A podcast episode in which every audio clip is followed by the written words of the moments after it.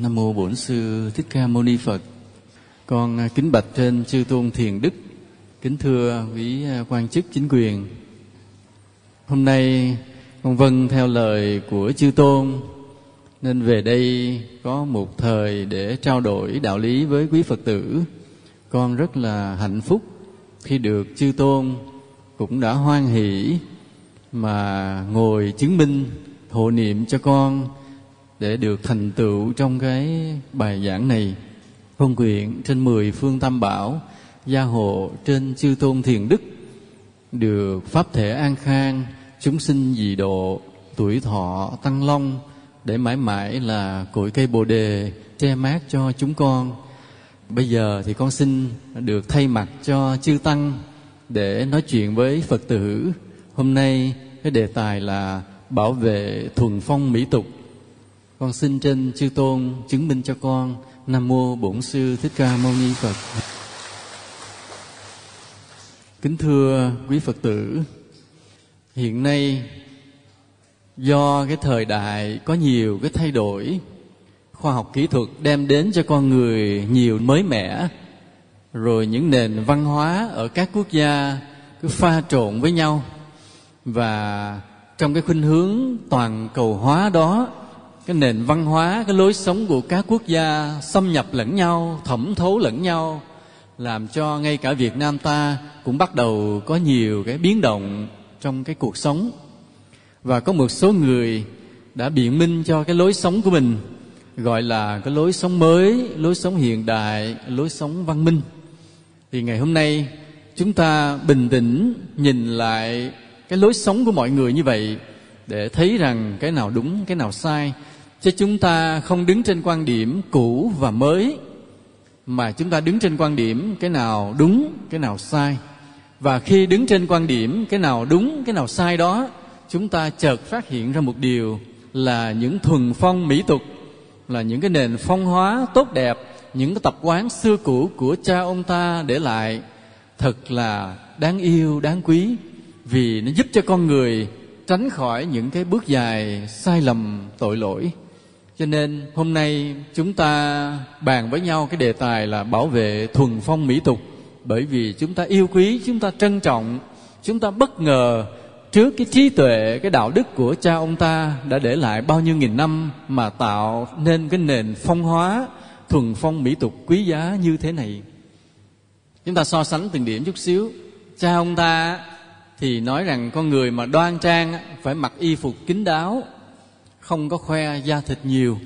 Bây giờ cái lối sống mới thì phải mặc, phải khoe da thịt nhiều mới là hiện đại, mới là văn minh. Khi mà cái người lớn tuổi như cha mẹ mới rầy con cái mình, Ủa, sao lúc này con ăn mặc gì kỳ khôi con? Hở hang quá vậy? Cái đứa con trả lời, cái mốt mới mẹ ơi, mẹ không biết gì, mẹ xưa quá, cái bà mẹ ngọng mà mẹ không trả lời được.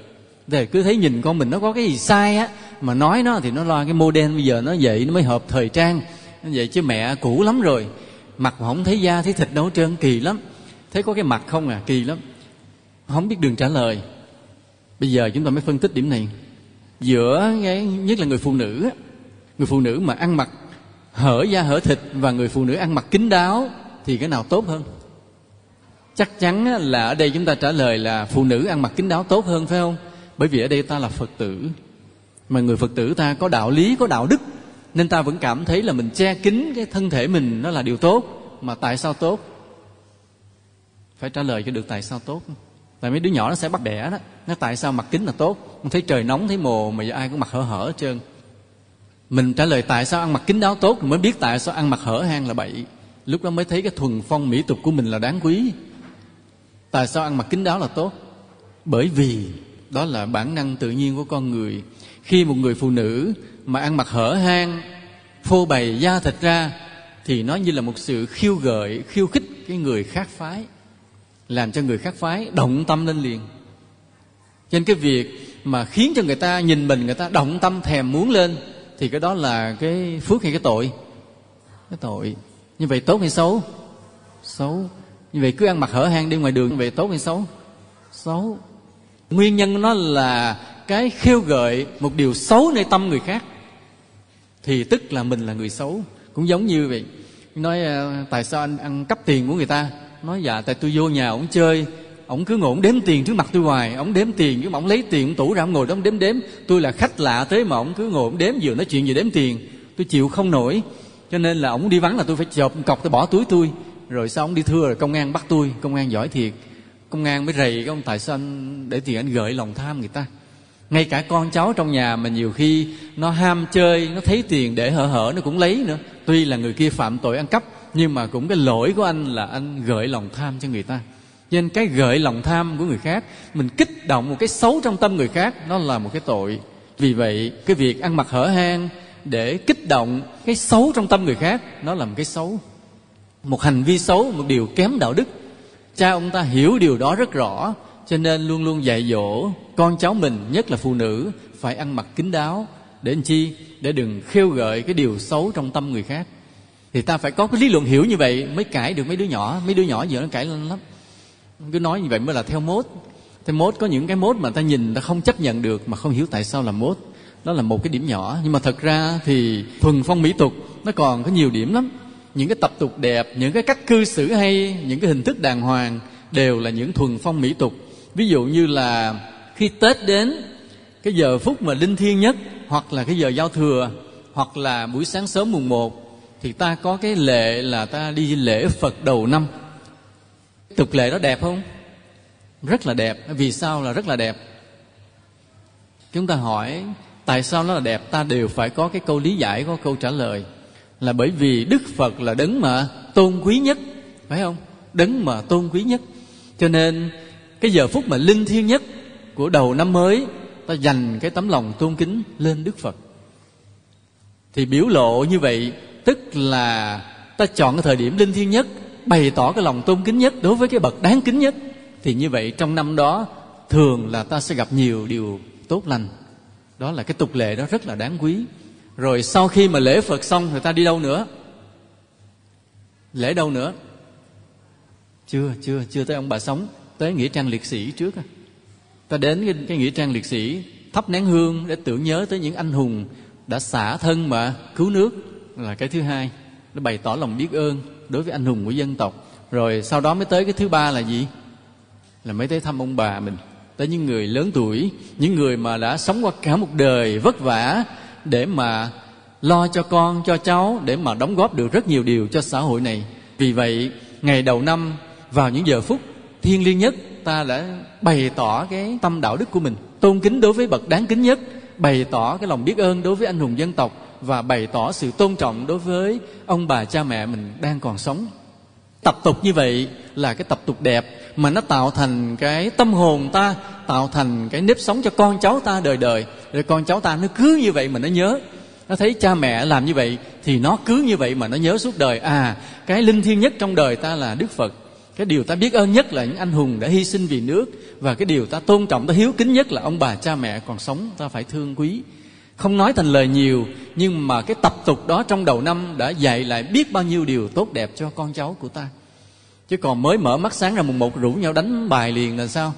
Ta phải hiểu gia đình đó sẽ tiêu hết luôn. Cả gia đình đó sẽ tiêu, con cháu sẽ từ từ lụng bại hết. Bởi vì cái giờ phút thiêng liêng nhất thì nó làm chuyện tầm bậy nhất vì vậy mà ta phải nói là phải bảo vệ thuần phong mỹ tục là như vậy.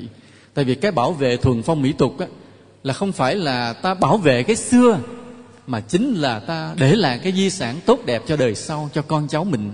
Ta giữ cái thuần phong mỹ tục tức là ta giữ gìn cái tâm hồn cái đạo đức cho con cháu mình. Nên cái ý nghĩa của việc mà bảo vệ thuần phong mỹ tục rất là lớn. Không phải là bảo vệ thuần phong mỹ tục là tưởng nhớ người xưa bảo vệ đời xưa nghĩa là yêu quý cái cũ không có chính là xây dựng cho cho tương lai. Hoặc là bây giờ học trò phải kính trọng thầy cô. Thời xưa ông thầy đứng ở vị trí cao hơn cái người cha của mình, quân sư phụ mà người xưa cái quan niệm rất là lạ. Cái người cha mẹ đẻ mình ra, nuôi mình lớn mà vẫn đặt ở vị trí tôn trọng thấp hơn cái người thầy khai mở tâm hồn, cái trí tuệ cho mình. Nhưng đời nay thì sao? Đời nay thì học trò lần lần coi thường cái người dạy học cái mình vì nó nghĩ đi học đóng tiền. Vì thầy cô là mỗi thầy cấp 1 biết tới cấp 2, 3 là mỗi người dạy môn trong tuần gặp một vài lần. Nên cứ theo cái thực tế đó mà cái lòng tôn trọng đối với thầy cô nó giảm dần giảm dần. Cái mỹ tục cái thuần phong mà học trò phải kính trọng thầy cô bị mất. Và khi mất như vậy ta phải hiểu là cái tâm hồn của đứa trẻ đổ vỡ. Cộng thêm nữa cha mẹ ở nhà nói những cái câu sách mé coi thường thầy cô. Đâu có ngờ rằng khi mình nói ôi, tới chừng kỳ thi tao đem cho thầy mày ít triệu, cái thầy mày chấm mày đậu chứ gì.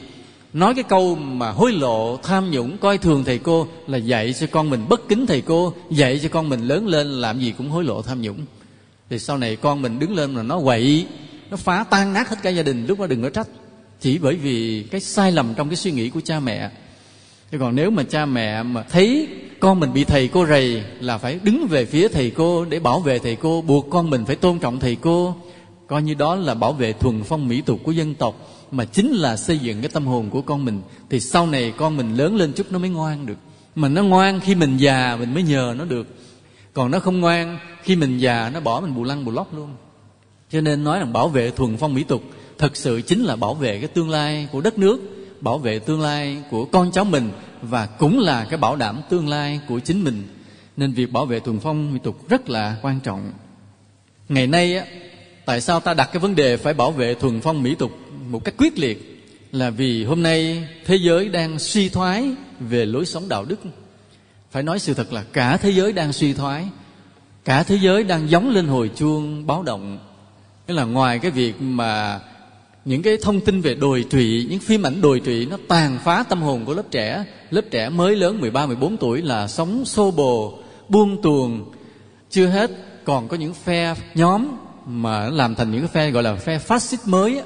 Nó gặp người, nó nó giết người để vì cái hận thù dân tộc, hận thù chủng tộc, đề cao chủng tộc. Trên thế giới những cái hiện tượng nó rất là kỳ quái. Vì đâu vậy? Cũng bởi vì những đứa trẻ nó bị xâm nhập những cái thông tin sai lầm từ nơi phim ảnh từ nơi cái internet mà ngày hôm nay thì cha mẹ thua con cái vì cha mẹ không biết vào cái máy tính để truy cập internet có gì trống nhưng con nít bây giờ biết hết vô nó bấm bấm rẹt rẹt là nó nói chuyện với nhau trên khắp thế giới. Nó vào những cái trang web mà ta không thể ngờ được. Cho nên cha mẹ đã vượt mất cái quyền kiểm soát đối với con cái. Mà ngày hôm nay nếu ta không có ý thức điều này, ta không nắm rõ được điều này, thì sau này con ta là một kẻ xa lạ đối với ta. Nó sống theo cái lối gì đó, nó hiểu theo cái lối gì đó mà ta không biết được nữa. Cho đến một cái ngày mà nó coi cha mẹ nó không ra gì nữa, thì đó là cái hậu quả cuối cùng hậu quả cuối cùng, người ta chỉ hoàn toàn là đau khổ. Nên có nhiều người, lúc mà đã quá đau khổ vì đứa con hư của mình và nói câu này mà nhất là người miền tây á. Phải biết vậy, hồi trước tao đẻ một cái trứng hột vịt lộn tao ăn luôn, khỏi đẻ mày ra. Chúng ta có nghe câu đó không ạ? Có, phải không? Có ai nói câu đó chưa? Có. Đó là cái nỗi thất vọng, nỗi thất vọng tột cùng vì ta không còn dạy con ta được nữa. Nên ngày hôm nay, cả cái thế giới bị ảnh hưởng bởi những thông tin sai lầm cái tâm hồn đứa trẻ bị biến dạng như vậy thì buộc ta phải có một cái biện pháp. Mà cái biện pháp đó đó, mỗi gia đình, xã hội, học đường và nhà nước đều phải có trách nhiệm. Nhưng riêng trong đạo phật ta phải có trách nhiệm rất là lớn. Vì sao vậy? Bởi vì đạo phật là một tôn giáo của đạo đức. Cho nên cái người nào mà là đệ tử phật phải là người tiên phong trong việc xây dựng đạo đức cho xã hội. Còn nếu ở một xứ sở đạo phật mà nơi cái xã hội đó, cái con người ta sống buông tuồng, thác loạn, thì cái người mà đáng trách đầu tiên là đạo phật, là phật giáo, là những nhà sư và những phật tử. Ví dụ như là, không nói đâu xa, ngay cái nước láng giềng của ta là nước thái lan. Một cái xứ mà phật giáo là quốc giáo. Nhưng mà những cái tour du lịch đồi trụy thì cũng từ nơi thái lan mà có khi mà nghe như vậy, thì những người mà biết suy nghĩ, họ ngạc nhiên liền. Họ nói, tại sao một quốc gia phật giáo mà đó là một tôn giáo biểu tượng của đạo đức, đời sống thanh tịnh, đàng hoàng, mà tại sao đất nước đó lại thác loạn đến như vậy? Nên cái đầu tiên mà người ta trách là trách phật giáo. Vì vậy, việt nam ta cũng phải tránh cái bước chân đó. Ta phải bắt đầu hành động từ bây giờ, đừng để cho xã hội ta trở thành thác loạn như là những cái xã hội, những lối sống của tây phương. Vì nếu mà để xảy ra thác loạn, thì cái người mà đầu tiên bị trách nhất là ai? Ai? Những người mình là đệ tử phật, mà để cho cái xã hội này thác loạn, thì ta đều là những người đáng trách. Vì vậy, khi mà nói đến việc bảo vệ thuần phong mỹ tục, bảo vệ đạo đức của xã hội, thì những người trong phật giáo phải đi đầu, vì đạo phật là đạo của sự giải thoát thanh tịnh tự tại và đạo đức thế giới chạy đua theo cái sự giàu có của cái vật chất. Nước nào cũng thi đua là kinh tế cho mạnh, chế được nhiều súng, chế được nhiều máy móc, xây được nhiều tòa nhà cao tầng, mở mang được cầu đường. Chạy đua theo cái đó, chạy đua theo cái tăng trưởng kinh tế gdp và cái tình con người trở nên phai nhạt, những cái lối sống đạo đức đẹp đẽ của đời xưa bị bỏ quên bây giờ gặp nhau, người ta chỉ để ý là mình có giàu hơn người xưa không? Có mua được chiếc xe nào mới chưa? Có xây lại cái nhà chưa? Mua được khu đất nào chưa? Mà người ta ít có quan tâm là ông này đã đạo đức hơn ngày xưa hay không? Có bớt tham, bớt sân, bớt si hay không? Ta ít quan tâm về cái đạo đức tâm linh, mà chỉ quan tâm đến vật chất, và đó là xu hướng của cả cái thế giới này. Và đó là một xu hướng sai lầm làm cho thế giới đổ vỡ khủng hoảng. Khoảng rằm trung thu chúng ta sẽ trở lại cái vấn đề này bên mỹ họ cũng báo động về điều này. Họ có dựng bộ phim là ngày trái đất ngừng quay. The day the earth stood still, ngày trái đất ngừng quay. Cái bộ phim nó nói rằng là có một cái người ngoài hành tinh, họ tấn công vào trái đất và mục tiêu của họ là giết hết loài người. Trước khi đó là họ tìm cách họ đối thoại, nhưng mà loài người không nghe. Sau đó có một cái cô đó cũng mới hỏi, các anh đến đây để làm gì? Tôi đến để cứu trái đất cái cô kia hỏi anh cứu chúng tôi hả? Nói không tôi cứu trái đất chứ không cứu các bạn. Nó sao vậy? Nói bởi vì nếu trái đất mà còn sống á thì loài người sẽ còn sống. Nhưng mà nếu loài người tiếp tục sống á, thì trái đất chết. Nói sao vậy? Nói vì cái lối sống của loài người tiêu diệt trái đất này. Cô kia nghe cô phát hoảng lên liền rồi cô biết rồi biết rõ ý định là nói vì cái loài người sống cứ lo chạy theo vật chất tàn phá môi trường rồi đấu tranh chém giết với nhau là loài người đang tiêu diệt trái đất cho nên họ vì cứu cái trái đất này, cứu cái màu xanh trái đất này, cứu bao nhiêu giống loài trái đất này, họ phải đến họ diệt cái loài người này. Vì đây là một cái loài ác độc nhất của cái trái đất này. Và bắt đầu họ ra tay. Họ dùng cái biện pháp kỹ thuật sinh học của họ là tung ra một loại vũ khí mà nó đi đến đâu thì tất cả tòa nhà tiêu diệt, loài người chết hết luôn. Nhưng mà dĩ nhiên là bộ phim nó có hậu. Vì nếu mà chết hết rồi thì không ai coi bộ phim nó được cho nên họ phải có một cái người để mà thay đổi ý định mà cứu cái thế giới, ngừng cái tiến trình đó lại, ngừng cái tiến trình tiêu diệt loài người. Bởi vì loài người hứa là sẽ không sống một cách sai lầm mà tiêu diệt trái đất nữa. Thì đó là chuyện trong phim. Nhưng mà trong thực tế, loài người chưa hứa, loài người chưa chịu hứa là sẽ sống tốt lên để bảo vệ trái đất này, bảo vệ cái tốt đẹp, cái đạo đức, cái nhân phẩm, cái tâm linh cho loài người. Mà con người ta vẫn tiếp tục đang đi theo cái chiều hướng sống thác loạn, hơn thua, tranh đấu, xô bồ, bừa bãi, bậy bạ. Loài người trong thực tế như vậy, chưa có một sự đe dọa nào để con người giật mình cảnh tỉnh, mà phát một lời hứa long trọng đối với vũ trụ, đối với tương lai con cháu mình. Từ nay, chúng ta sẽ sống đàng hoàng hơn, tốt đẹp hơn. Chưa có, vì ngày hôm nay gặp nhau, ta vẫn hỏi trong đầu, người kia đã xây được cái nhà mới chưa? Đã mua được chiếc xe mới chưa? Chứ chúng ta chưa gặp nhau mà chúng ta đã hỏi trong đầu, người này đã bớt tham, bớt sân, bớt si chưa? Người này đi chùa có nhiều không? Là người này đã ngồi thiền được đến đâu? Chúng ta không hỏi điều đó trong đầu, mà toàn là hỏi chuyện vật chất. Và cả cái thế giới này cũng vậy. Cái quốc gia này, gặp quốc gia kia cũng đều thăm dò. Cái nước đó đã chế tạo được cái vũ khí gì rồi? Cái kinh tế họ đã dư giả đến đâu? Họ xây được những công trình nào? Chứ những quốc gia gặp nhau không bao giờ hỏi ờ cái quốc gia của anh cái người dân đã đạo đức đến đâu, đã bớt tham, bớt sân, bớt si đến mức độ nào? Cái người dân của anh đã biết tu tập thiền định chưa? Đã khai mở tâm linh chưa? Không có hỏi câu đó. Mà toàn cứ hỏi nhau về cái giàu sang, về cái vật chất. Và chính vì cái lối sống mà chạy đua cái giàu sang vật chất, phá hoại hết cái thuần phong mỹ tục của người xưa để lại, mà trái đất lần lần đổ vỡ, tiêu tàn.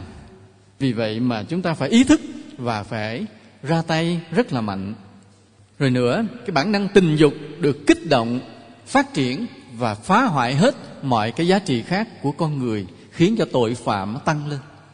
Cái bản năng tình dục, nó là cái bản năng có sẵn. Lát nữa ta sẽ nói lại. Cái bình thường, đừng cần dạy gì hết, thì ngay trong tiềm thức, ngay trong cơ thể con người đã gài sẵn cái bản năng tình dục. Để mà sao? Để duy trì nòi giống. Trừ những cái người mà chân tu đạo hạnh như các vị hòa thượng, các vị tôn túc đây, ta thấy những người đó nhờ có đạo lý, có giới luật mà vượt qua được cái bản năng. Còn bình thường tất cả chúng ta đều bị sẵn cái bản năng tình dục chi phối. Lớn lên một chút là phải có đôi lứa để mà sống cái đời sống vợ chồng. Mà cái bản năng đó, không cần dạy là con người đã tự biết. Còn huống hồ là nó được khiêu khích, thì loài người sẽ buông tuồng, thác loạn liền và tội phạm tăng lên liền. Như vừa rồi ở bên anh, vừa mới đăng bài báo, đứa bé mới 13 tuổi có đứa con. Khi mà cái cô bồ nó đẻ đứa con, nó ngớ ngớ ngẩn ngẩn nó không biết làm sao nữa, không biết sao. Mà chụp bức hình nó, thì nó đứng ra, nó nhìn đứa con nó nằm ở trong nôi, mặt non chẹt ngớ ngẩn, không biết gì hết. Mới 13 tuổi. Và thế giới đọc cái tin đó, phải khóc phải khóc và phải phải nhìn lại mình, phải nhìn lại cái lối sống của mình tại sao mà để cái thảm trạng nó xảy ra? Chúng ta nghe kể khoảng sáu, bảy mươi năm trước, nhiều khi người nam nữ lớn 16 17 tuổi còn chạy ra bờ sông cởi trần, cởi chuồng tắm mưa với nhau vô tư. Có không à cái người lớn tuổi nghe thì nó có, phải không? Còn bây giờ 13 tuổi đẻ con, ngược lại hẳn luôn. Tại sao vậy? Bởi vì cái quan niệm sai lầm về tình dục. Thế giới hiện nay là buông tuồng dễ dãi và không biết bao nhiêu là tội lỗi đã xảy ra từ cái cái điều này. Cho nên là những cái thuần phong mỹ tục cần phải được bảo vệ quyết liệt, chứ không được bảo vệ hời hợt. Ví dụ chúng ta nghe cái bài này rồi thì không được nghe cho biết, mà nghe xong về phải làm một cái gì đó, phải hành động để bảo vệ thuần phong mỹ tục của ta. Vì có vài cái thuần phong mỹ tục. Thứ nhất nè, ta phải tôn trọng người lớn tuổi. Đây là một cái tập tục rất đẹp của việt nam, mà ít có nước nào có ở các nước cái lối xưng hô của họ nó không rõ ràng là cái người lớn tuổi và người nhỏ tuổi. Cái người lớn tuổi nhỏ tuổi, cha mẹ, con cái gặp nhau cũng gì? Ai, du, nị, quọ, phải không? Mày, tao. Không có phân biệt. Còn người việt nam ta phân biệt liền. Gặp cái người hơi lớn hơn mình chút gọi là anh liền. Lớn nữa, hay là cô, dì, chú, bác, hay là ông bà liền.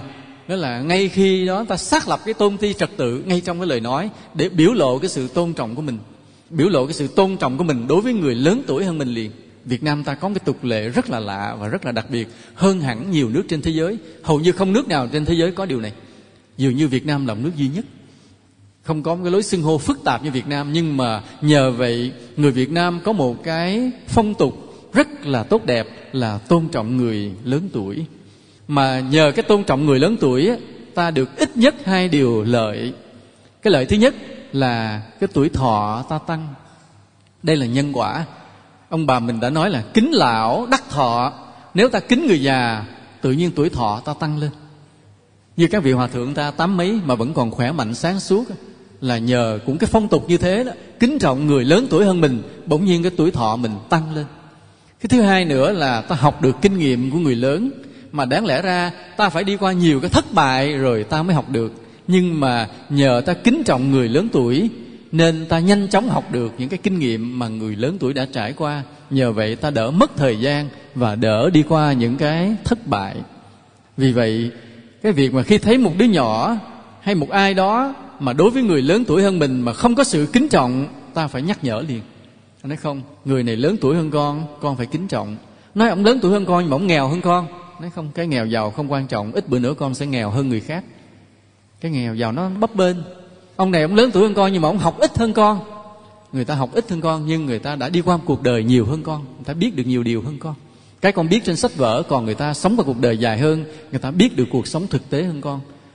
Vân vân nên là những lớp trẻ mà hỗn láo nó cứ có những cái lý luận để nó tìm cách là nó không kính trọng người lớn tuổi thì ta phải có những lý luận buộc nó phải biết kính trọng người lớn tuổi hơn mình để cho nó có cái phúc và đây là một cái phong tục rất đẹp của việt nam, ta phải bảo vệ.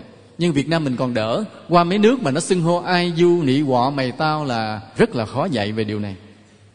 Khi mà đứa trẻ, nó được học là phải vâng lời, phải kính trọng người lớn, tự nhiên cái bản ngã nó nhỏ xuống. Mà cái bản ngã nhỏ xuống là vô số điều tốt đẹp mở ra. Chúng ta nhớ này, đây là một cái chân lý. Cái chân lý như thế này, khi bản ngã nhỏ lại, thì vô số điều tốt đẹp nở hoa. Đây là chân lý.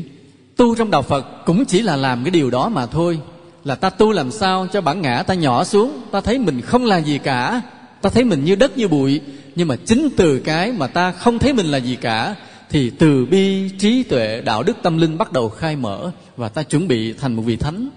Thánh là gì? Thánh là người không thấy mình là gì cả thấy mình như đất như bụi, đó là thánh. Còn thế nào là người phàm phu tục tử? Phàm phu tục tử là một loại người thấy mình rất quan trọng, thấy mình rất cao, rất lớn. Đó là phàm phu, đó là người sẽ gây nhiều tội lỗi. Còn thế nào là một bậc thánh tốt đẹp, thánh thiện? Bởi vì cái người đó là người không thấy mình là gì cả. Thì như vậy, cái nguyên tắc đó đúng trong đạo phật và cũng đúng trong cuộc sống này. Khi ta dạy đứa nhỏ nó phải thấy nó thấp, nó bé, nó biết kính trọng người lớn. Thì vô số cái đạo đức và trí tuệ, tài năng của nó phát triển liền. Còn cái đứa bé mà tuy thấy nó thông minh, nó làm toán, học giỏi, nhưng mà nếu nó cao ngạo, nó không biết kính trọng người lớn, bản ngã nó phát triển. Một thời gian sau, ta sẽ thấy cái nó học, nó dở xuống từ từ trở lại. Và nó thi thì dễ rớt. Hoặc gặp những cái xui và bước ra cuộc đời, nhiều khi cầm một mảnh bằng mà không có việc làm là dễ thất bại. Chỉ bởi vì cái bản ngã nó phát triển nên khi ta bắt đứa nhỏ nó phải kính trọng người lớn, ta ép cái bản ngã nó xuống, chính là ta mở ra cánh cửa tốt đẹp cho nó. Đứa bé buộc phải vâng lời. Nhưng mà ở lối sống tây phương hiện nay đang có khuynh hướng ngược lại, là cha mẹ phải lại lục, phải năn nỉ, phải chiều chuộng con mình.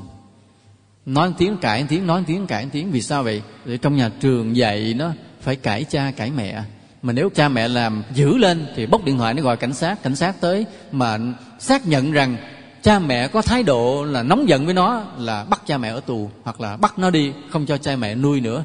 Mà càng bắt nó đi thì cha mẹ càng làm dữ càng làm dữ thì càng kết tội cha mẹ là điên. Người này không còn đủ sức nuôi con.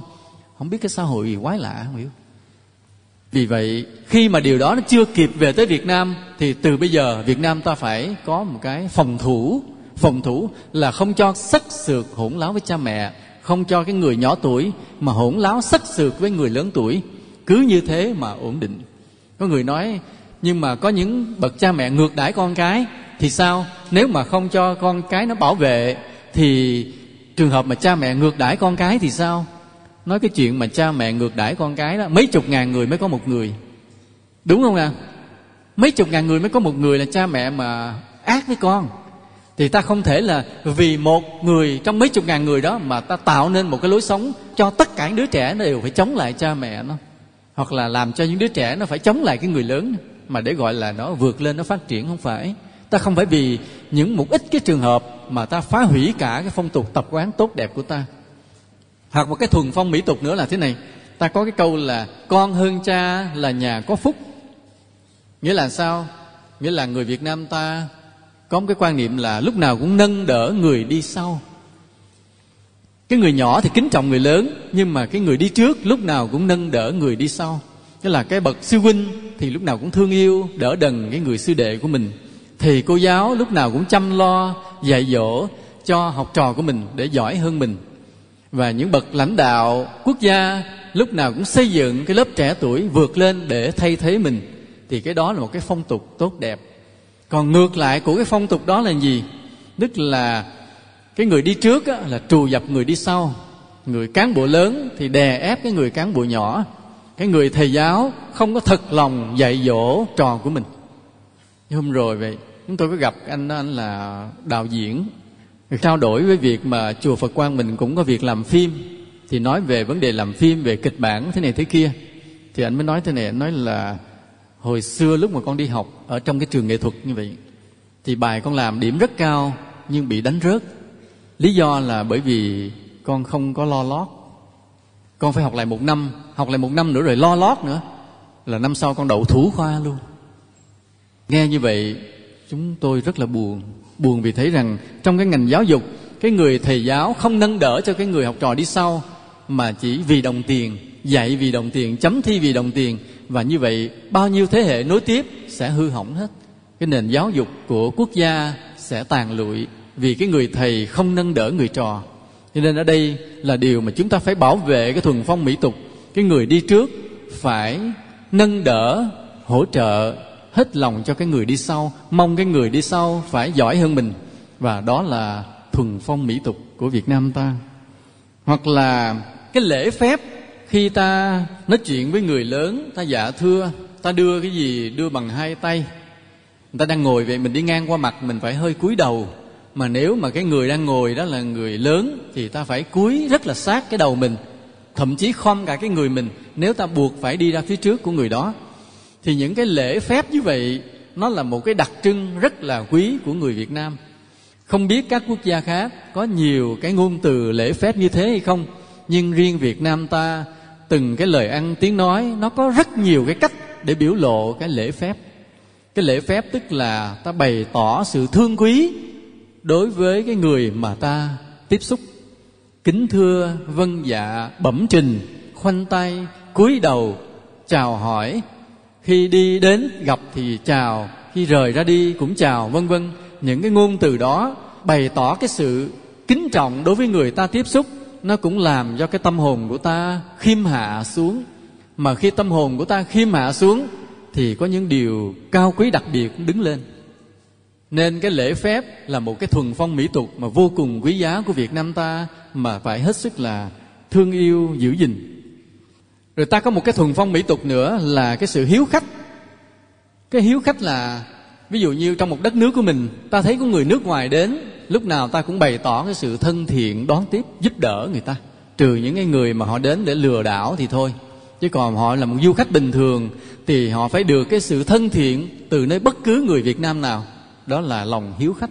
Hoặc là khách đến nhà ta, thì luôn luôn ta bày tỏ cái sự yêu quý họ, thân thiện với họ để cho họ không có cảm thấy bị xa lạ. Đó là một cái phước rất là lớn. Nhưng nhờ như vậy mà ta đến đâu ta cũng được cái phước là được cái sự tiếp đãi ân cần ở kiếp này và những kiếp sau. Còn nếu mà ai đến gần ta ta chỉ bày tỏ họ cái sự ghẻ lạnh, hời hợt, hờ hững, thì nhiều kiếp sau cũng vậy, ta sẽ bị cái quả báo là mình sinh vào cái nơi nghèo khổ, thấp hèn, đi đến đâu người ta cũng khinh bỉ. Nghĩa là ta sinh vào một nơi giàu sang quyền quý thành công, chỉ bởi vì nhiều đời trước ta có cái tâm hiếu khách là ai đến với mình mình cũng ân cần tôn trọng. Chỉ nhờ cái tâm đó thôi. Vậy mà những đời sau, mình sinh vào nơi tôn quý. Còn đối với khách mà ta hờ hững xem thường, thì những đời sau ta sinh vào cái thân phận thấp hèn. Vì vậy, ta phải ráng bảo vệ cái phong tục của ta là lòng lòng hiếu khách. Rồi cái phong tục của việt nam nữa là cẩn thận trong lời nói, nó có văn hóa, có giáo dục, không để những cái tiếng dơ bẩn lọt ra khỏi cái miệng của mình. Tức là không có chữ thề, không có chữ bậy ở việt nam ta, cái người nào mà mở miệng chửi thề một tiếng là bị xếp vào hàng hạ cấp liền. Đúng không ạ? Nếu mà cái người nào mà lỡ mở miệng chửi bậy một cái, thì dường như là cái án tù suốt đời, cái người nào mà chửi thề là bị người chung quanh xem đó là người hạ cấp liền chỉ trừ khi nào mà người đó đến chùa kim huê sám hối tu tập rồi dữ dội một thời gian, thì cộng đồng chung quanh mới xóa cái án tù đó, xem người đó là cái người mở đẳng cấp cao trở lại. Chứ còn mà lỡ chửi thề một tiếng là xếp vào hàng hạ cấp lưu manh du đảng ngoài đường liền. Việt nam ta rất khắc khe về cái lời nói, nhất là những tiếng chửi bậy là không được phép. Nhưng mà ở một số nước tây phương, ta không hiểu sao nó đưa lên phim ảnh đầy những tiếng chửi thề, đầy những tiếng chửi thề, và xem đó là bình thường, không hiểu nổi cho nên ta sợ một ngày nào đó, cái tiếng chữ thề mà dễ dàng của tây phương nó xâm nhập vào cái lối sống của ta, nó phá hư hết cái phong tục lễ giáo của ta ta rất là lo. Cho nên từ bây giờ là ai có con, có cháu phải dạy rất kỹ về điều này. Nói con mà mở miệng con chữ thề một tiếng là mọi người xem con là hàng cặn bã của xã hội liền. Nói sao con coi phim con thấy bên đó người ta chửi không? Mình không bắt trước mình phải bảo vệ cái thuần phong mỹ tục của chính mình riêng cái quan hệ nam nữ của việt nam, nó là một cái nét riêng. Chúng ta biết có những cái bộ tộc sơ khai, họ sống theo lối mà loạn hôn hay là loạn dâm, là không có vợ chồng rõ ràng. Cứ nam nữ gặp nhau, ăn ở tùy thích, cứ thích ai là cứ ăn nằm với người ta. Không có một cái gia đình, không có tôn ti, trật tự. Và những bộ tộc đó từ từ bị diệt vong hết là do họ bị loạn luân, bị đồng huyết. Cho nên tự họ tiêu diệt hết mà việt nam ta từ ngàn xưa đã rất là văn minh điều này, đã cố tránh cái điều này, trừ một vài cái triều đại trong triều đình mà họ sợ người ngoài cướp ngôi, họ buộc phải lấy người trong họ, thì đó là một cái riêng. Rồi thời gian cũng không tồn tại được vì nó không phù hợp với khoa học và không phù hợp với đạo đức. Còn hiện nay vậy, có những cái tổ chức câu lạc bộ đen bí mật là nó cho những hội viên mà khi mà vào đó đó là loạn dâm lẫn nhau, thỏa mãn thú tính mà bên ngoài thì che đậy bằng những câu lạc bộ. Ngoài nó không biết. Nhưng mà đó là những cái nơi mà họ có thế lực rất là lớn, công an không đột nhập vào được. Hoặc là công an cũng bị mua chuộc luôn để bảo vệ những cái câu lạc bộ đen đó. Và những cái câu lạc bộ đen đó, nó phá hủy hết những cái gia đình đó. Từ trong gia đình người ta không còn thương yêu, hạnh phúc với nhau nữa. Vì người ta mãi mê đi tìm những cái thú vui tầm bậy tầm bạ như thế. Rồi lần lần nó xâm nhập, nó lan ra xã hội, làm cho xã hội cũng tiêu điều luôn nên những nước mà tự cho là văn minh, nhưng mà họ phô bày cái văn hóa, cái lối sống xô bồ và khuyến khích cái sự dễ dãi về quan hệ nam nữ. Cái bản năng tính dục, nó có một cái nghịch lý thế này. Nó vừa là tự nhiên mà vừa là tội lỗi. Đây là điều rất là lạ. Cái bản năng tính dục của loài người, nó vừa là điều hết sức là bình thường tự nhiên, mà nó cũng vừa là tội lỗi kỳ lạ như vậy? Vì cái bản năng tính dục nó là tội lỗi, cho nên người ta phải lập ra vô số cái hàng rào lễ giáo để ngăn chặn bớt nó lại, không cho nó phát triển. Mà cũng bởi vì nó là tự nhiên, cho nên người ta phải dựng vợ gả chồng làm những cái đám cưới vui vẻ. Vừa là tự nhiên mà vừa là tội lỗi. Khi ta hiểu cái điều này đó, thì ta mới có cái lối ứng xử đúng. Là khi ta thấy một người nào đó lớn lên mà phải lấy vợ, lấy chồng, người ta xem đó là điều bình thường, vì nó là điều tự nhiên. Lớn lên, người ta phải lấy vợ, lấy chồng để mà duy trì nòi giống, trừ những người đã xuất gia, có lý tưởng xuất gia, sống một đời thanh bai, đạo đức để mà chuyên sâu tu tập, làm thầy của con người mà giáo hóa con người thì thôi, người đó phải vượt qua. Chứ còn bình thường lớn lên, họ lấy vợ, lấy chồng, ta xem đó là chuyện bình thường, vì nó là điều tự nhiên nhưng bản năng tính dục cũng là tội lỗi. Để hở ra một cái là bắt đầu tội lỗi liền. Bắt đầu, cái ngoại tình là cái gì mà nó đau khổ. Cái chơi bời trác tán là cái gì nó gây phá hoại và làm cho tâm hồn người ta đen tối. Cho nên, cái đứa trẻ vừa mới lớn lên phải được dạy cái điều này. Cha mẹ phải gọi con mình tới nói liền. Tại vì chưa cần cha mẹ nói, nó nghe bạn bè nó nói đầy và nó xem trong phim ảnh, internet nó biết hết rồi thì cha mẹ phải gọi nó tới nói liền, nói cái bản năng tính dục, vừa là tự nhiên mà vừa là tội lỗi. Nên con phải liệu, vì nó là tự nhiên, cho nên người ta chấp nhận có hôn nhân. Vì nó là tội lỗi, cho nên ta không được quyền hướng về nó, nghĩ về nó, xử sự sai lầm về nó. Phải vượt qua. Nhưng mà các nước tây phương thì khai thác cái khía cạnh tự nhiên của tính dục, cho nên phô bày tùm lum bây giờ ta thấy những cái biển quảng cáo, không biết ở sa đéc có có hay không? Nhưng mà ở sài gòn, có những biển quảng cáo mà ta thấy họ quảng cáo nam nữ ôm nhau trên những cái hình to, ngoài đường con nít đi qua đi lại đều thấy. Và ta thấy như vậy nó là khuyến khích cái bản năng tính dục trỗi lên. Và xem như bản năng tính dục là điều tự nhiên và phát triển, thì ta phải biết rằng xã hội sẽ tiêu tàn. Thấy bản đó chúng ta rất là trách. Họ không hiểu được cái tính dục vừa là tự nhiên mà vừa là tội lỗi nên họ để cho những cái quảng cáo hở hang như vậy.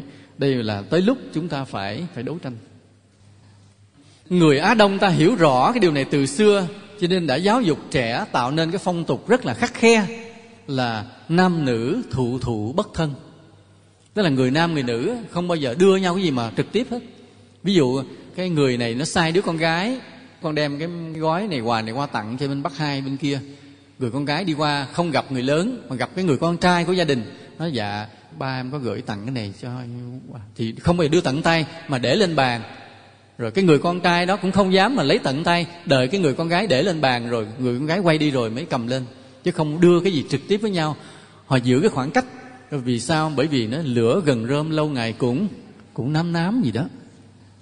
Cái là phong tục của ta là lên án những cái y phục mà hở hang, khiêu gợi khiêu gợi và khinh bỉ những ai ham mê sắc dục là cái người mà ham mê sắc dục là bị xã hội khinh bỉ coi thường. Kể cả người nam hay người nữ, mà nhất là người nữ. Và chính vì cái quan điểm đó, cái phong tục đó mà giữ đất nước ta ổn định trong bao nhiêu ngàn năm.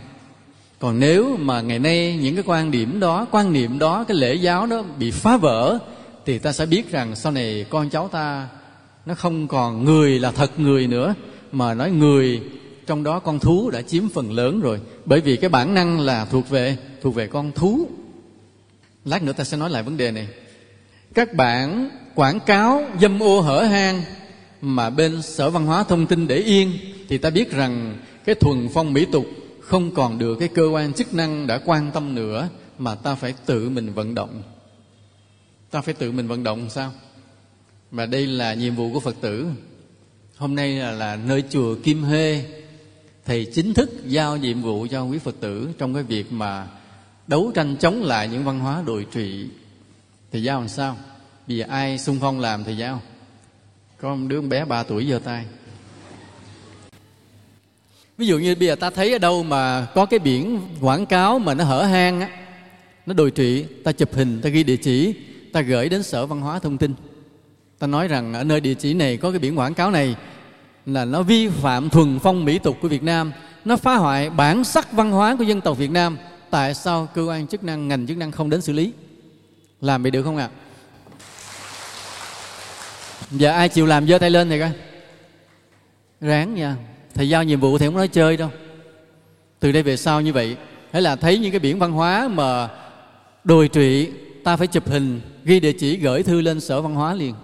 Yêu cầu là cán bộ tới xử lý liền vì đây là phá hoại cái bản sắc dân tộc Việt Nam mà cái cương lĩnh của nhà nước đã ghi rõ, bảo vệ bản sắc văn hóa dân tộc. Đúng không anh ạ? À? đúng rồi, đó, có anh phó chủ tịch mặt trận, anh gật đầu, anh xác nhận cái thầy cho nên ở đây mà ta có khiếu nại về điều đó, ta đưa đến, ta gặp anh anh sẽ giúp đỡ mình. Rồi trong cái cộng đồng của ta, ngay trong gia đình mình và trong làng xóm mình, ai mà vi phạm cái thuần phong mỹ tục là ta phải quở trách, ta phải nhắc nhắc được không? Dám nhắc không? Ví dụ trong xóm mình cái nhà bên cạnh có một đứa con gái nó mặc cái quần mà nó hở rúng nhiều quá. Mình dám mình kêu lại nói không? Ai dám giơ tay lên? Thôi cũng còn được cũng còn được. Phải dám nha. Ta không có cực đoan như một cái số nước mà hồi giáo là buộc phụ nữ là phải che kín mặt hết khi ra đường ta vẫn tôn trọng để cho người nữ được bày tỏ cái nhan sắc của mình đối với xã hội. Là ta có gương mặt đẹp, ta cứ phô bày. Ta có cái dáng đẹp, ta cứ đi ra ngoài. Chứ không có che lại một đống bùn nhùng một đống vải. Nhưng nó phải kín đáo trong một chừng mực nào đó chấp nhận được.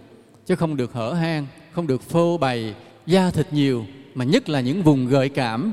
Những cái vùng nhạy cảm mà phô bày ra ngoài thì chứng tỏ là tâm hồn của ta đã hư hỏng rồi vì vậy, gia đình ta hay làng xóm ta mà có những người nào mà ăn mặc theo kiểu đó là ta phải kêu lại quở trách liền. Thì nói lại một lần nữa nè, cái trách nhiệm này thầy giao cho phật tử là thấy ai mà ăn mặc hở hang mà nhất là đưa bụng ra phải kêu lại quở trách liền. Con nói vậy không biết quý hòa thượng thì đồng ý không ạ? Giao phật tử làm. Dám kêu không? Phải toàn dân đồng lòng kìa mới bảo vệ được. Trong đạo phật ta thì ta dùng sự tu tập để vượt qua tính dục. Cái người xuất gia phải lễ phật giữ giới, ngồi thiền để vượt qua cái tính dục. Mà cái người nào chứng thánh rồi là thật sự không còn thụ hưởng nữa, không còn hưởng lạc thú trần gian nữa. Đó là những bậc thánh mà hoàn toàn trong sạch thánh thiện, dứt khoát không còn hưởng thụ dù một cái gì rất nhỏ, cũng cẩn thận không hưởng thụ. Khi ta nhìn thấy một người nào đó mà họ sống rất là từ bi, thương yêu mọi người, lúc nào cũng mong cho mọi người được hạnh phúc, nhưng mà đối với bản thân họ họ không có hưởng thụ, thì ta biết người này đã đứng vào vị trí của của bậc thánh. Và chính những bậc thánh mà không hưởng thụ đó là tấm gương sáng để ta noi theo mà ta sống một đời đạo đức tốt đẹp. Mà cũng chính nhờ những bậc thánh đó ta bắt chước để ta có thể bảo vệ được cái thuần phong mỹ tục của đất nước ta.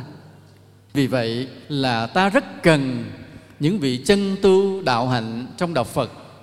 Nhờ những vị chân tu đạo hạnh sống một đời tốt đẹp như thế, sống không hưởng thụ như thế mà ta được học hỏi để có thể bảo vệ cái thuần phong mỹ tục của của chính mình.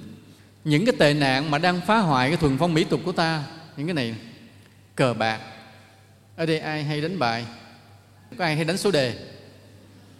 Chắc cũng có chứ, không không? Có đánh số đề? Có không? Có ai hay nhậu nhẹt không? Uống rượu, ngồi khề khà, nói hoài, nói bậy, nói này, nói kia hoài, có không? Có người giơ tay nha. Những cái đó đều là những cái phá hoại thuần phong mỹ tục của Việt Nam. Mấy người nước ngoài khi mà họ nhìn là họ đến dự một cái buổi tiệc, cái họ thấy cái người Việt Nam bày ra cái khiêu vũ, cái từng cặp nam nữ đứng lên ôm nhau nhảy nhảy theo điệu nhạc á. Mời họ lên, họ không nhảy, họ nói họ không biết. Bên kia ngạc nhiên nói, cái này là của tây phương du nhập qua việt nam, mà việt nam bây giờ ai nhảy cũng rành hết mà tại sao mấy người này không biết? Cái người đó nói dạ mấy cái này tôi tôi bỏ lâu à.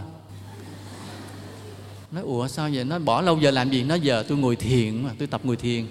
Lúc mình mới té ngửa ra, là cái ngồi thiền của đông phương rất là quý cái quý mình coi thường mà người tây phương họ biết, bây giờ họ áp dụng họ để họ sống.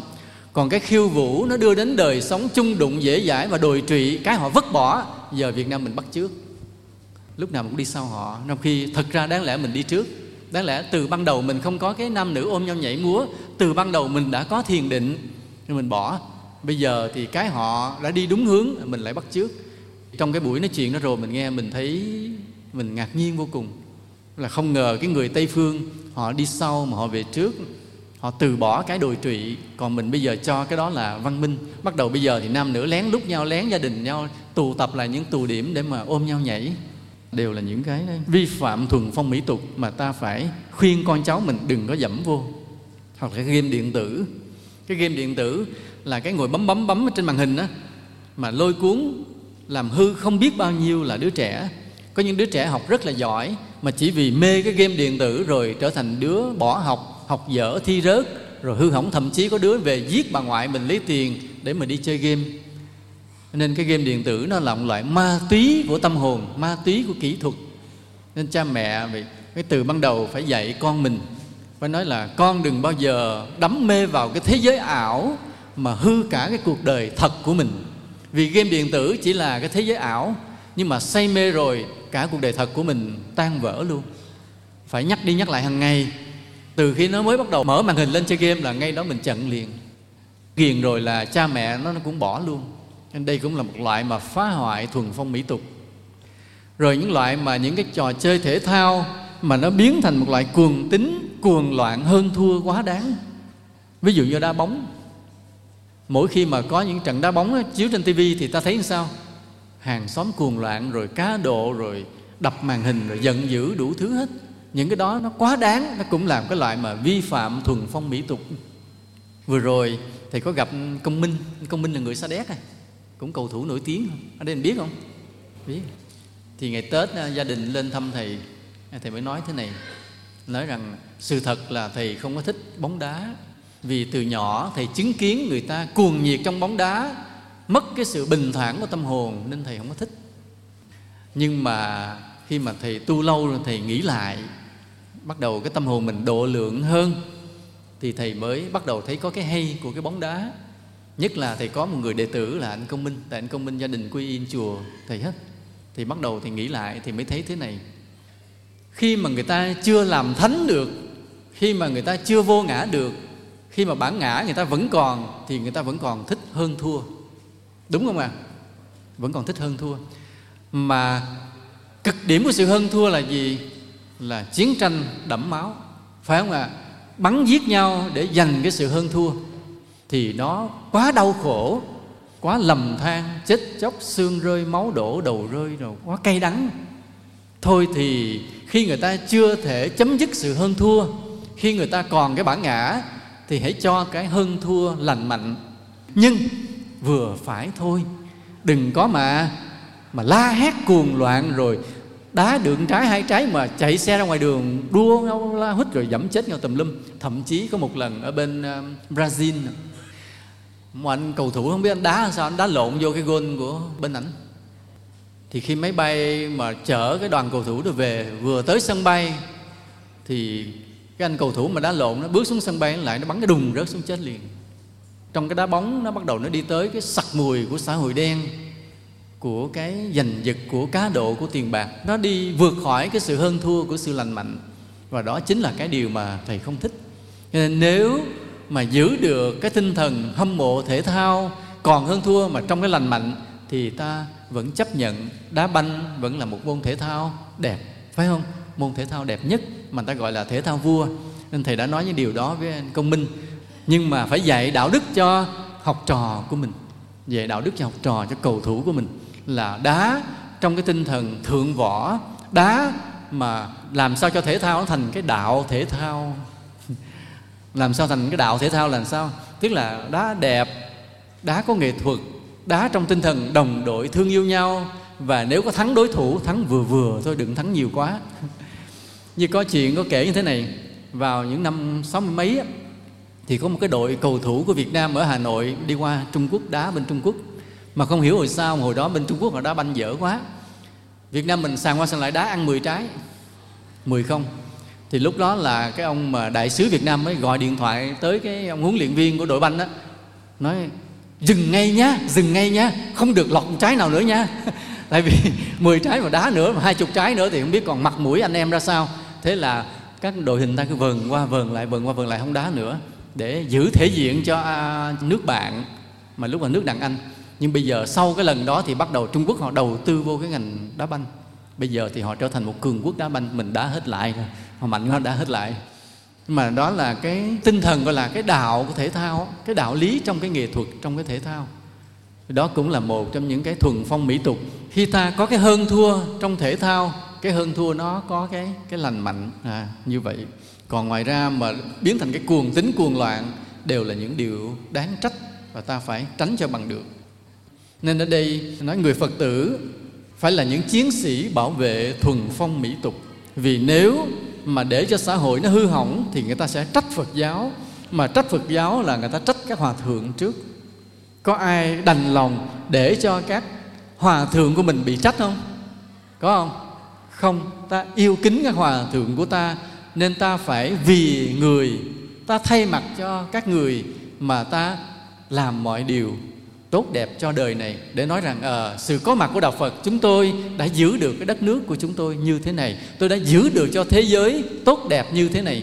Vì vậy từng người Phật tử phải ráng mà làm một chiến sĩ bảo vệ thuần phong mỹ tục. Mà làm cái gì?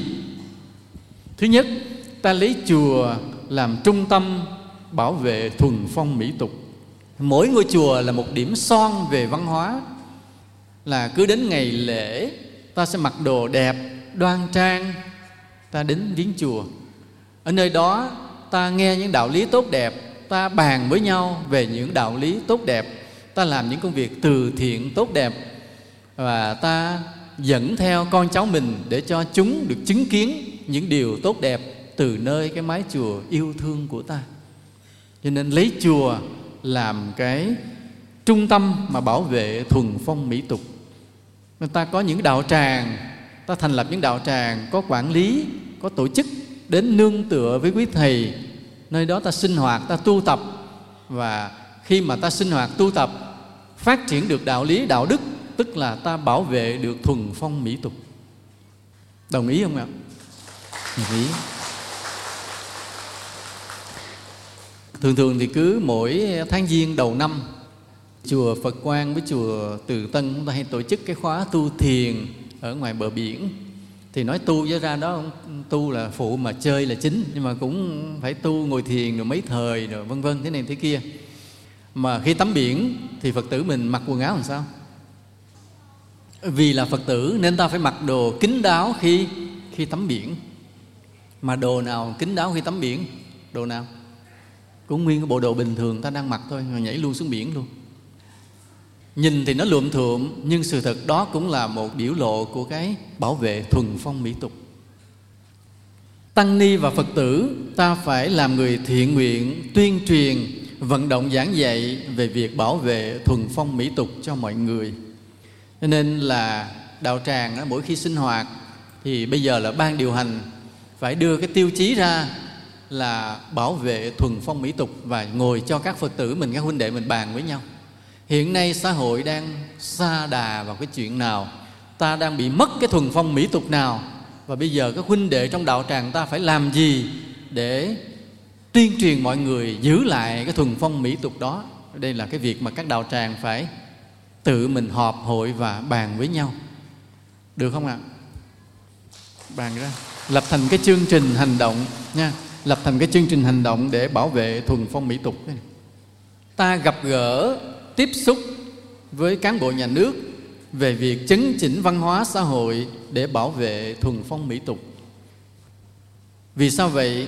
Bởi vì cứ định kỳ chúng ta lại bỏ phiếu, ta bầu các vị vào trong cái hội đồng nhân dân, bầu vào quốc hội. Trên mỗi người dân là một cử tri, và cái cử tri với cái lá phiếu của mình, ta được quyền lên tiếng nói với nhà nước, với những người đại diện cho nhà nước. Người ta phải mạnh dạn gặp gỡ các vị đó mà nói rằng, có những điểm này, điểm kia tại nơi của tôi. Còn thiếu sót về văn hóa thì xin nhà nước phải giúp đỡ mà chấn chỉnh những cái thiếu văn hóa này, nhất là những cái biển quảng cáo tào lao hoặc là những cái điểm internet tầm bậy. Những cái trang web mà đồi trụy thì yêu cầu nhà nước phải ra lệnh đóng luôn, không cho những cái trang web như vậy mà để cho mấy đứa trẻ nó truy cập vào, như có một cái trang web về cái tuổi tin tuổi nhỏ, khi mà truy cập vào thì nó nói toàn chuyện dâm dục bậy bạ không? Mà hỏi tụi nó tụi nó nói là tụi nó học hỏi về giới tính. Cái đó không phải học hỏi giới tính mà học khiêu dâm. Mấy cái đó nhà nước phải biết mà đóng lại hết, cấm những cái trang web như vậy. Và đây là điều mà các phật tử của ta phải đến tiếp xúc với cán bộ để yêu cầu làm những điều này nên người phật tử phải là người chiến sĩ bảo vệ thuần phong mỹ tục. Ta gặp gỡ, ta gửi thư, ta phê bình trực tiếp đến những cơ sở kinh doanh mà phá hoại cái thuần phong mỹ tục, hay là quảng cáo mà phá hoại thuần phong mỹ tục. Cho nên những cái đó ta viết thư lại, ta cứ gửi đến thẳng cái cơ sở đó mà ta góp ý và ta gửi lên cả cái sở văn hóa mà ta góp ý luôn. Hiện nay đó là điều mà rất là cần làm để cứu lại cái tâm hồn của những đứa trẻ nó cứ đi học đi qua cái đường phố đó. Mỗi ngày đi qua lại, nó cứ nhìn thấy những cái hình ảnh đồi trụy đó. Tâm hồn nó hư liền, tâm hồn hư liền.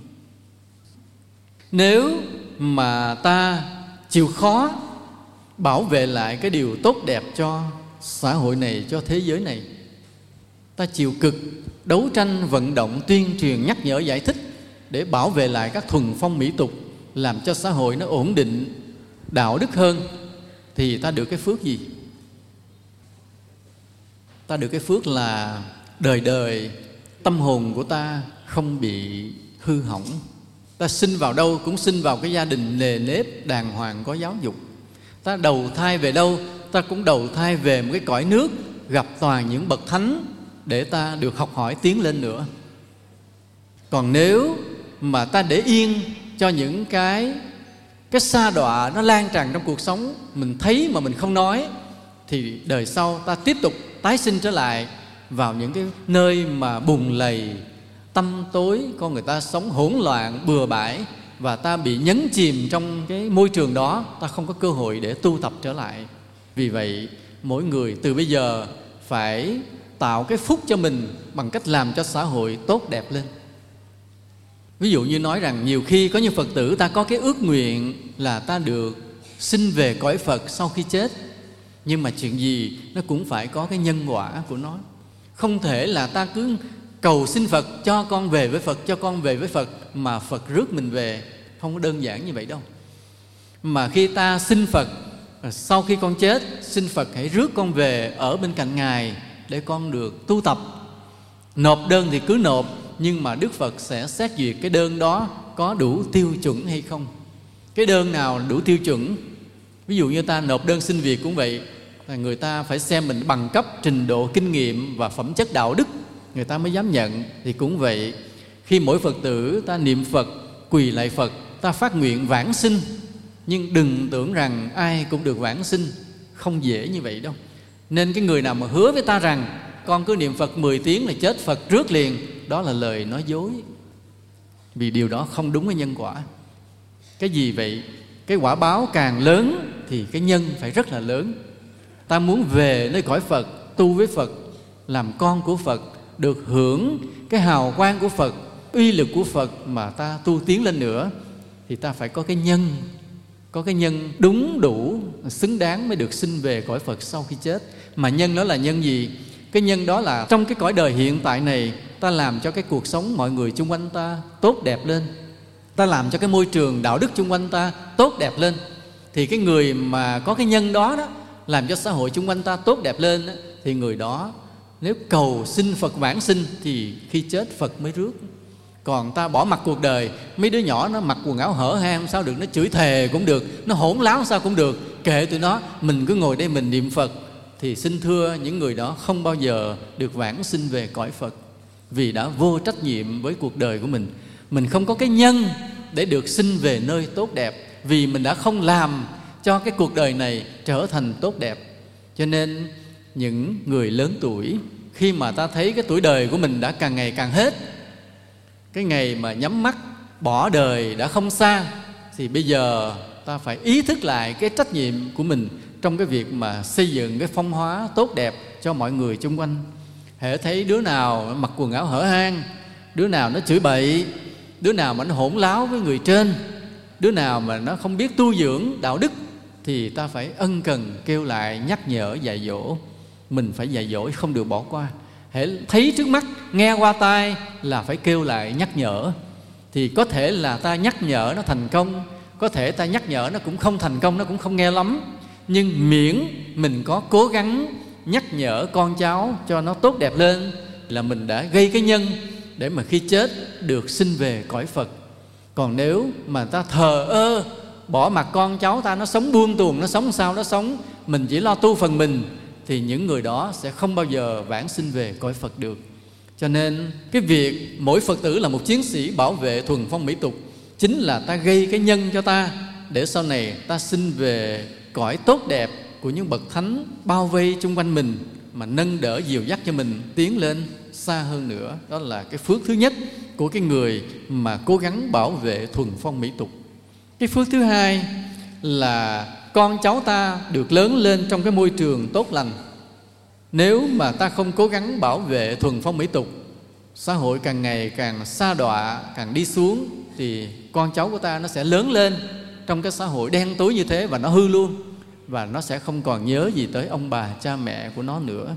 Ngay cả quý thầy cũng vậy nếu mà quý thầy không khuyên các phật tử để bảo vệ thuần phong mỹ tục thì sau này sẽ không còn cái người xuất gia kế thừa phật pháp nữa. Vì sao vậy? Vì cái lớp trẻ nó hư hỏng nó xa đọa nó không còn lý tưởng xuất gia nữa không còn người mà làm tăng ni giữ gìn phật pháp cho mai sau nữa. Vì lớp trẻ hư hỏng hết rồi nó đã sống buông tuồng thác loạn rồi thì nó mất lý tưởng tu hành liền. Ta thấy cái lạc thú của thế gian á, nó có thể làm phá hoại mất cái lý tưởng tu hành. Nó ví dụ như có một thầy tu vậy. Thầy tu bao nhiêu năm, sống trong chùa cũng an ổn. Nhưng mà rồi bất ngờ cái người này bị dụ dỗ. Dụ dỗ rồi cái phạm giới. Phạm giới rồi phải hoàn tục. Hoàn tục rồi có người khuyên tu lại. Cái người nói thật sự là tôi đã mất lý tưởng tu hành. Từ khi mà phạm giới biết được lạc thú của trần gian rồi là tôi mất lý tưởng tu hành liền không còn bụng dạ nào mà có thể xuất gia trở lại được nữa. Chúng ta thấy như vậy. Nên rõ ràng, để có những người kế thừa có thể tiếp tục mà xuất gia tu hành, thì buộc là ta phải có những lớp trẻ nó sống rất đàng hoàng, đạo đức. Nó không bị lôi kéo trong những cái trò chơi thác loạn xa đọa. Thì tâm hồn nó còn trong sáng, tâm hồn còn trong sáng thì mới còn lý tưởng để mà xuất gia tu theo phật. Chứ còn nếu mà từ nhỏ nó đã sống bừa bãi hư hỏng rồi thì đừng nghĩ tới cái chuyện mà nó sẽ xuất gia đầu phật. Và nếu không còn người xuất gia nữa, thì đạo phật sẽ suy tàn luôn vì không còn ai kế thừa. Cho nên, cái việc mà xây dựng một cái xã hội tốt đẹp, thuần phong mỹ tục, đầy đủ, đó là trách nhiệm của các vị hòa thượng ta trước hết, của quý thầy, quý cô và của các phật tử. Cho nên ai cũng phải quyết tâm sôi sục đấu tranh tuyên truyền, vận động nhắc nhở mà biết lý luận, biết phân tích, biết giải thích để mà nhắc nhở mọi người cùng nhau bảo vệ cái thuần phong mỹ tục cho đất nước ta, cho thế giới ta. Đó là vì con cháu của ta, đó là lợi ích thứ hai. Cái phước thứ ba của cái người bảo vệ thuần phong mỹ tục là ta được cái dung mạo đoan chính, đẹp đẽ.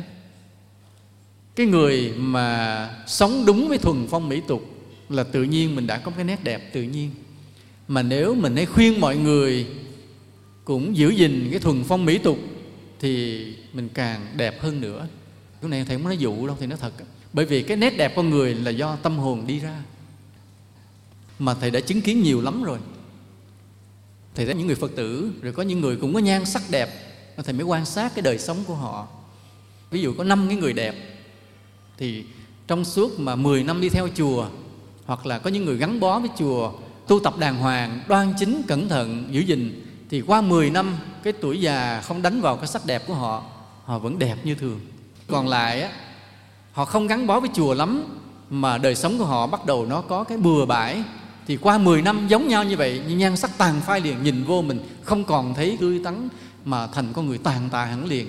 Mà đúng là biết ngay, trong cái đời sống của họ buông tuồng, cái nhan sắc suy tàn liền. Cái dung mạo của ta, nó từ trong tâm, từ trong phẩm giá của ta, từ trong cái sự đoan chính của ta tạo thành. Vì vậy, cái người nào mà tự mình giữ gìn cái phẩm hạnh đoan chính, người nào mà khuyên mọi người giữ gìn cái thuần phong mỹ tục, thì người đó đời đời được cái phước rất là đẹp đẽ, giống như là các hòa thượng của ta đây, rất là đẹp đẽ.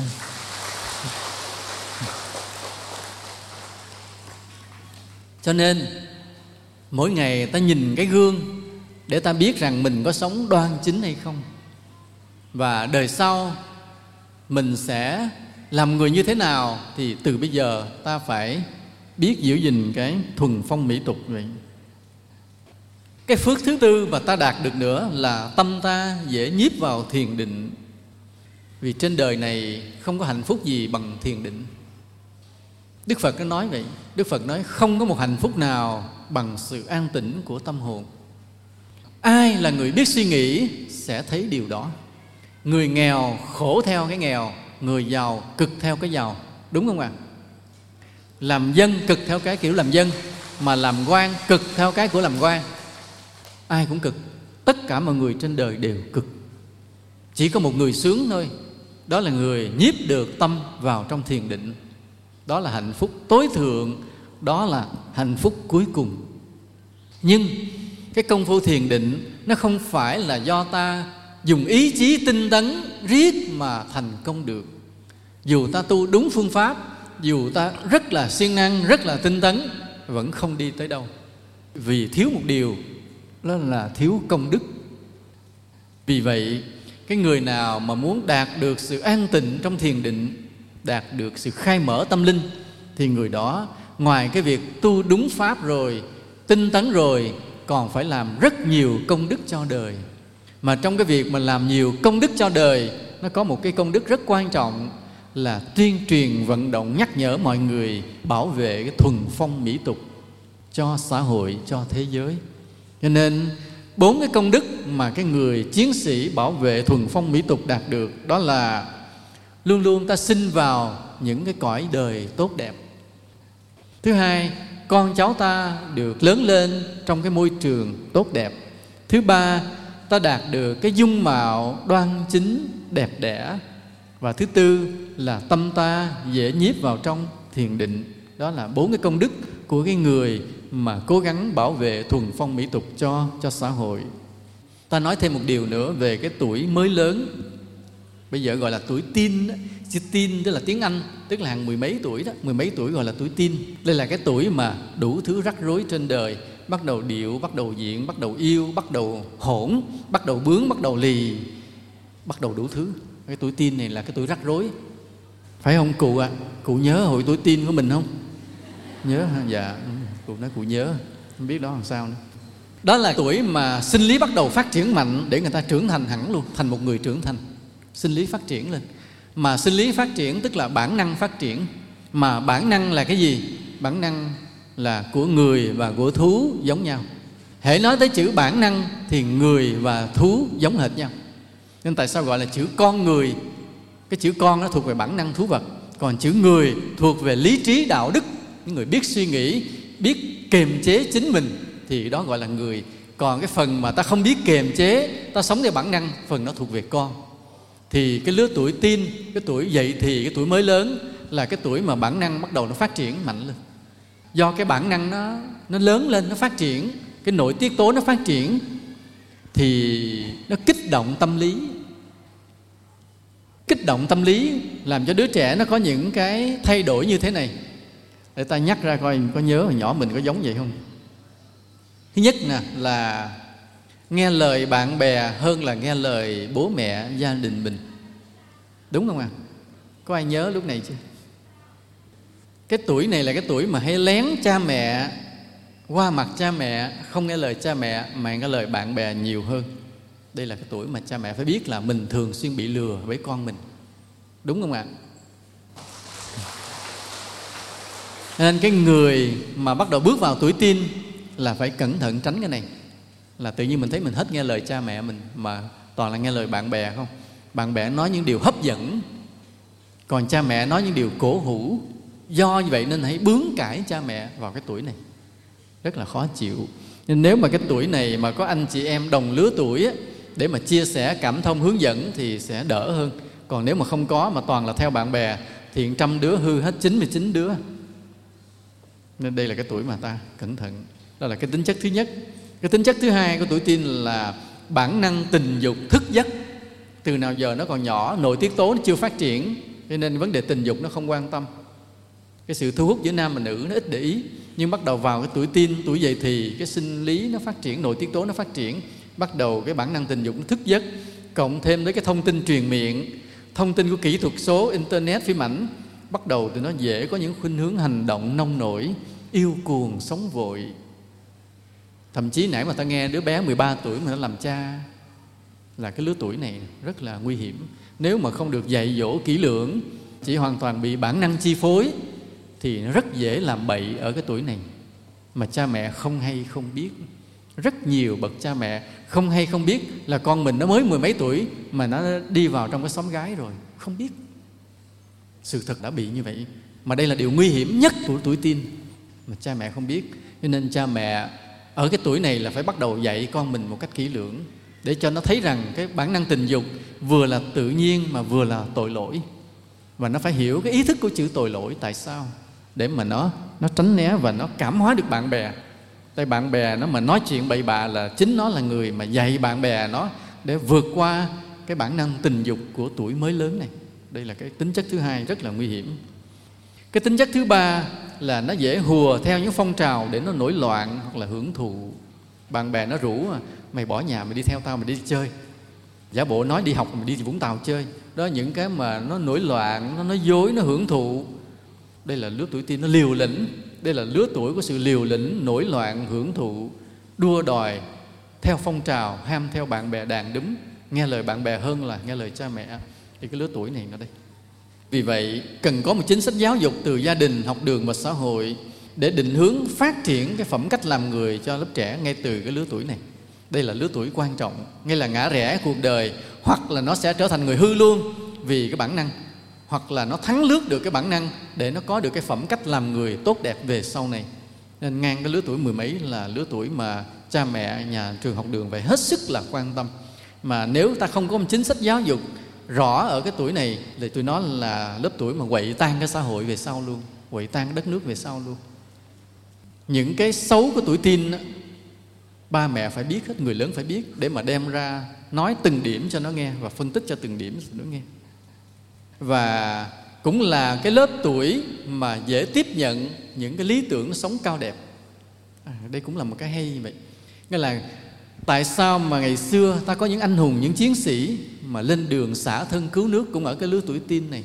Khi mà được trao truyền cho một lý tưởng cao đẹp thì cũng chính lứa tuổi tin này là sôi sục cái lý tưởng sống mà làm nên những điều tốt đẹp cho cho lịch sử của đất nước này vì vậy, ở nơi cái lứa tuổi này, nếu mà người lớn không có dạy dỗ thì lứa tuổi này sẽ sống theo bản năng giống như thú vật nổi loạn, bướng bỉnh, lừa dối, ham chơi và nhất là phát triển bản năng tình dục bậy bạ.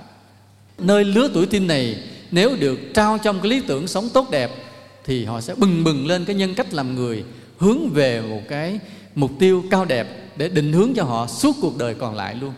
Vì vậy, trong cái việc mà bảo vệ thuần phong mỹ tục thì những người lớn hãy chú ý vào cái lớp tuổi tin là cái lớp tuổi mà đứng ở ngã ba đường hoặc họ sẽ rẽ theo cái khuynh hướng là một con thú, hoặc là họ sẽ bước lên trở thành một người tốt đẹp, mà phải được dạy dỗ, hướng dẫn rất là rất là kỹ lưỡng.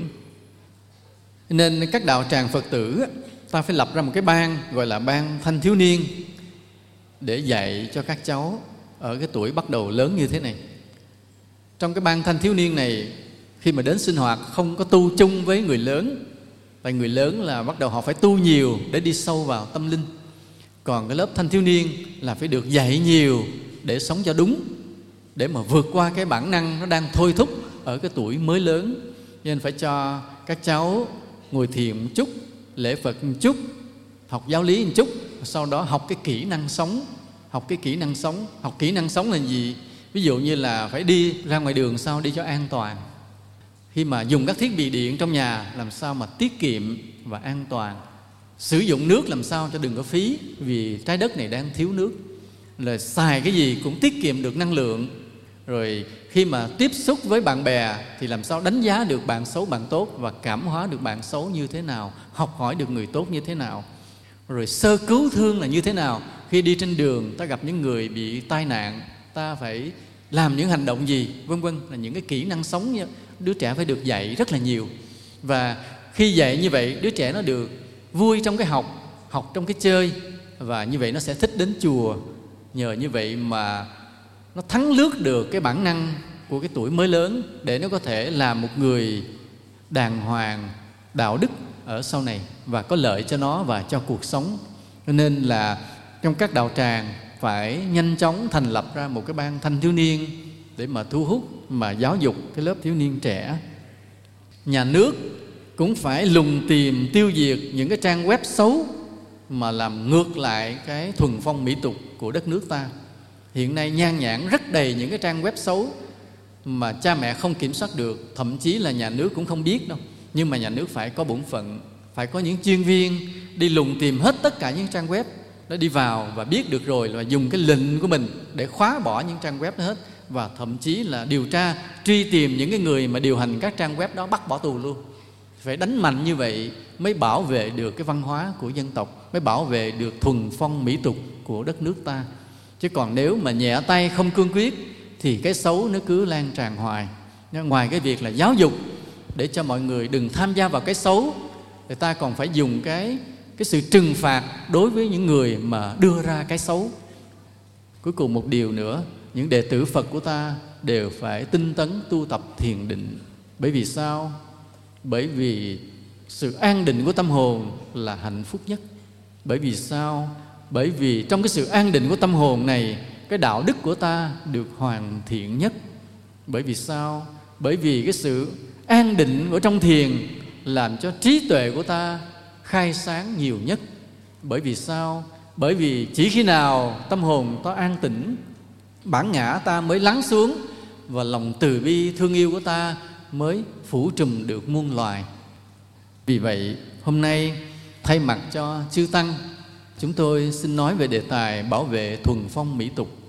Mà ta bảo vệ thuần phong mỹ tục không phải vì ta yêu quý cái cũ, mà bởi vì đó là những điều quá đúng cho thế giới ở mai sau, bởi vì ta bảo vệ cái tương lai của thế giới này. Thì xin nhắc lại, ta bảo vệ thuần phong mỹ tục là không phải là ta bảo vệ cái điều xưa cũ, mà chính là ta bảo vệ tương lai cho thế giới này. Và cái trách nhiệm đó là trách nhiệm của mọi người, nhất là của phật giáo.